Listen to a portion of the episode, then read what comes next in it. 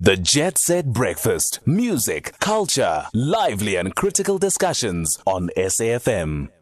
20 to 8. And don't forget if there's a song you'd like to hear or if there's a conversation that you'd like to engage with, then you're welcome to SMS us, WhatsApp us, or give us a call as well. We're going to talk to a man who has been working till 3 o'clock this morning. We hope that his coffee is strong. and he is certainly someone that. Uh, I have great respect for, great thought leader.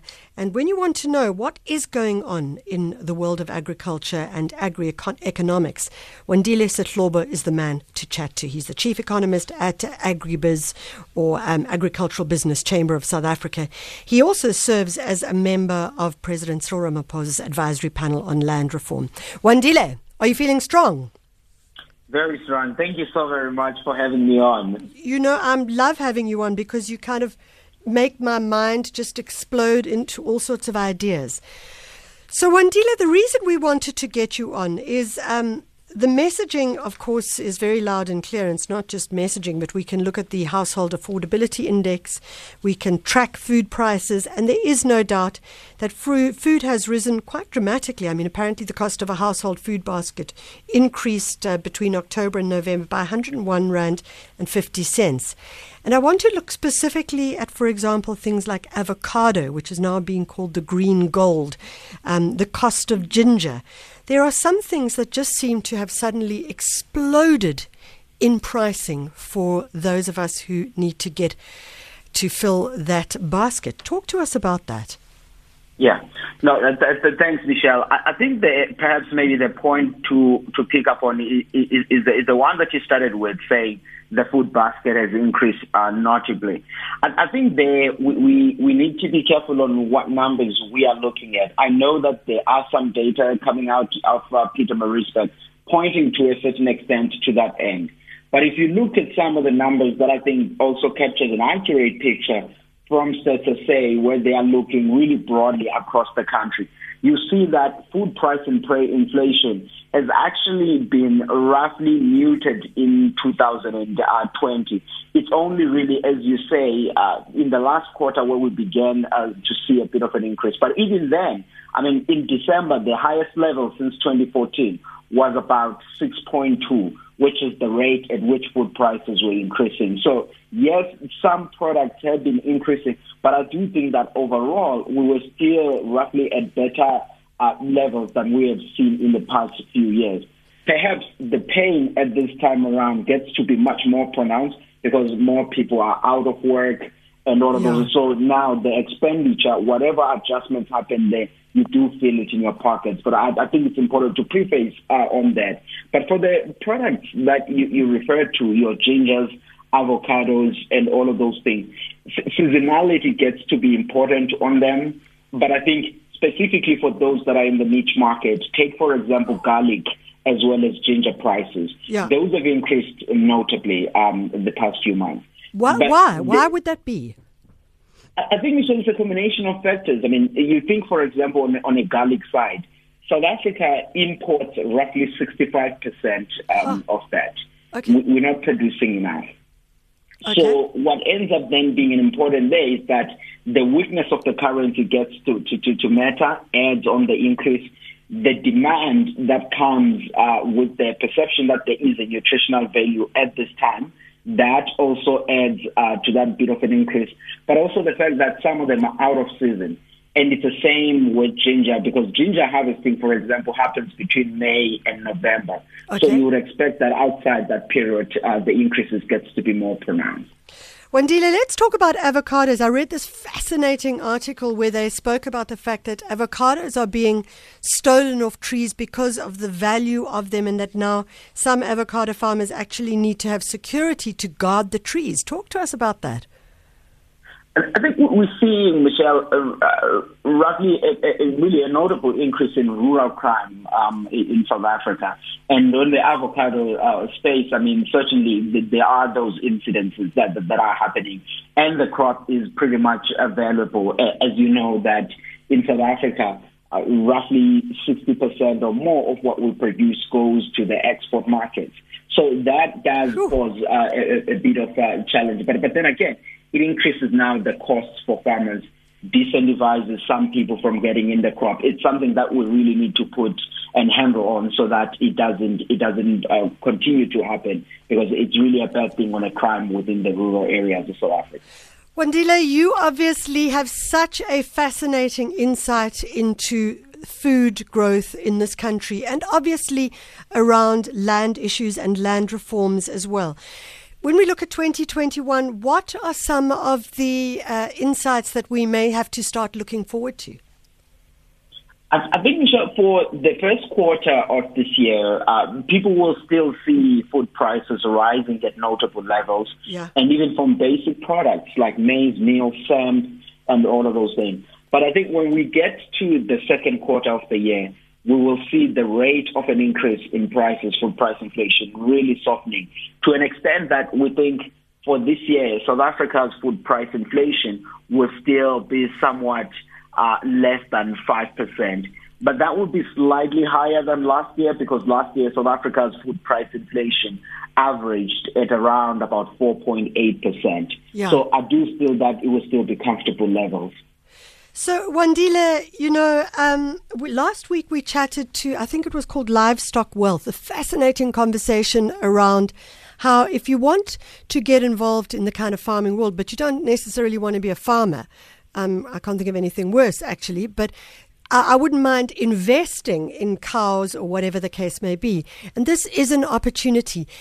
Th- this is something really, really interesting because it does start to open up why land is important around wealth and that kind of thing, but perhaps one doesn't necessarily want to be on that land necessarily. Yeah, I mean, there, there's a lot of these uh, exciting and, new ways of uh, uh, involvement in agriculture, and specifically to that, I mean, and and and the guys at Livestock Wealth, they do incredible work, particularly for making sure that there is inclusiveness um, uh, in, in farming. If you don't really want to be at the farm, you can still have a portion and have people running um, the, the, those activities on your behalf. But I do think that generally there's a number of uh, agri startups that are that are exciting, um, uh, opening up entry, some within the value chain, some within the farming or itself. Either it's uh, some like Khula, uh, which is the ag tech uh, company that is also exciting, uh, operating more by providing a marketplace for relatively smallholder farmers. But you are certainly right that the value within the food sector is starting to really appear. Either it's in the value chain or roughly at the farming at the, at the primary level. But it's exciting to see all of those options and where young people can be involved where possible. Just briefly talk to us about that idea of uh, taking uh, small SMMEs and uh, small farmers to market, because obviously that's critical. If you can't get access to markets, which is the most important thing, what is the point? How is that working? The, the, the, our guys are, are called Khula. on a, on a, they have this technology platform. What they really play up as do is obeying the aggregators. Um, uh, they support smallholder farmers in whatever areas that they, they, they, they are in, and then they make sure that they let them, the consumers who are also in their platform, know where the supplier but they also organize the logistics, which is one that is, is an important is an important part. So I mean, they play a really massive role uh, in, in areas that they are in now. But I do think that if they can scale up and be available in a number of, areas in South Africa, that uh, could be could, could be important. I mean, I mean, people if they look up just Khula, they will be able to see that K uh, H U R L A, and then they'll be able to, to just see that amazing work uh, that they are trying to bring into the marketplace. So, Wandile, if you were a betting man and you had to look at some of the crops that uh, are going to be uh, in the uh, in the offering this year, which is the crop that you would suggest we focus on that you think is going to do real good for the economy of South Africa and certainly the agricultural sector as well? Oh, I think, Michelle, for me, whatever is in the horticulture space is always interesting, both on a value but also on the labor intensive side. But the one thing that I'm looking forward on seeing this year is the regulations on the cannabis side because I do think that we are closer to getting that um, online. The work by the regulators is progressing nicely. So I think for people to look on what's going to happen on the cannabis side, but for value, I think the horticulture, which is fruits and vegetables, are always the great place to be to be in, and they also contribute a lot to the jobs than all of the other activities in agriculture. So fruit and veg, yep, that sounds exciting. Um, then my other question, well, you're taking you to the cannabis briefly. Um, you talk about the regulations in the cannabis side. I mean, there are these stories now coming out, of course, about um, Distell pivoting and shifting into that space slightly. How does that read for you? I think for me, as long as the, the, the, major companies are also getting into that space, that becomes important, and I think it should be welcome in the sense that the, the value chain in that space is not yet well developed. And I think we made a mistake of we were getting excited about uh, what could be realized, but we were not doing the homework of putting all of the infrastructure in place. But there was also an overlay across provinces in South Africa where you get the Eastern Cape putting this in their state of the province, talking about how what they're going to do about cannabis. But at a national level, there is no clear regulation for on a commercial side that is really opening up the market. But now major entities coming in, I think that also put regulators um, on the line so that we're able to create uh, the market pressure, the marketplace. But we should always ensure that there's going to be inclusivity yes. for those smallholder farmers in the rural Transkei and everywhere. So I think we'll need to balance that well. Wandile, you always offer some fascinating insights for those of us who are absolutely clueless on that particular uh, space.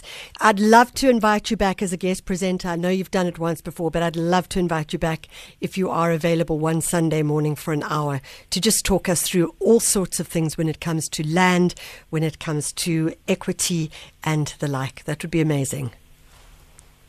Absolutely. Thank you so much. Wandile Sihlobo, he's the chief economist at Agricultural Business Chamber of South Africa, which is AgBiz. He's also served on the, as a member of President Cyril Ramaphosa's advisory panel on land reform. And he wrote a fascinating book called Finding Common Ground land equity and agriculture. And uh, really, what's exciting about the way he approaches all his work is that he really does try to find common ground. And instead of working on the binary, he works on the spectrum. And I would love to hear more from him, and I'm sure you would too.